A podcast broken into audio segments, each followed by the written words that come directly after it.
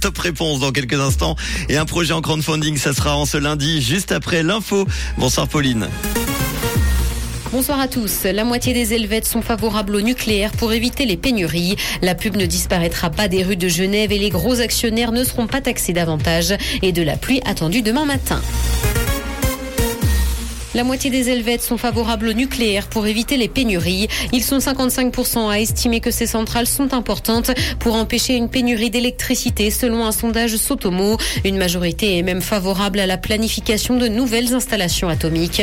Les installations solaires sur les bâtiments sont par ailleurs plébiscitées par 77% des sondés et les grandes éoliennes par 74% pour résoudre la crise énergétique. La pub ne disparaîtra pas des rues de Genève et les gros actionnaires ne seront pas davantage taxés. La population a rejeté à plus de 51% l'initiative communale Genève Zéro Pub. Elle souhaitait interdire l'affichage commercial. Selon ses opposants, elle aurait privé la ville de Genève de 10 millions de francs de recettes tout en pénalisant l'économie locale. L'initiative cantonale visant les gros actionnaires a été rejetée et ce plus nettement. Crédit Suisse et UBS sont en net recul en bourse suite à des turbulences aux États-Unis. Les bourses européennes continuent d'afficher des baisses aujourd'hui. En Suisse, le SMI reste dans le rouge. Même si les différentes autorités américaines et européennes se veulent rassurantes, l'inquiétude persiste.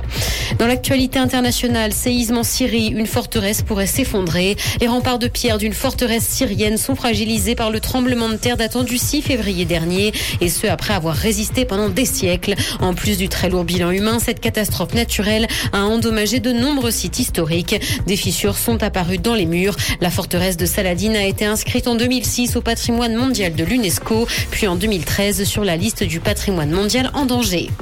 Un filtre qui rend beau sur TikTok défraie la chronique. Baptisé Ball de Glamour, il est actuellement en phase d'introduction. Et si des experts reconnaissent sa sophistication, ils s'en inquiètent également beaucoup. Il est créé à base d'intelligence artificielle et s'adapte parfaitement au visage des utilisateurs.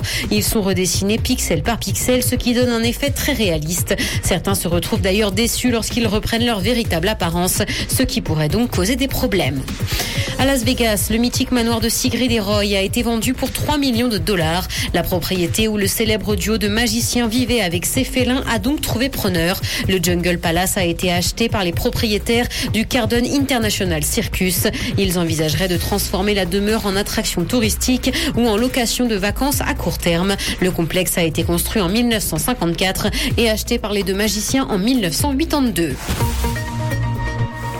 La pluie va tomber demain matin et le vent soufflera jusqu'à 55 km heure. Côté température, le mercure affichera 7 degrés à Montreux et Morges, ainsi que 9 à Genève et Épalinges. Bonne soirée à tous sur Rouge. C'était la météo, c'est Rouge.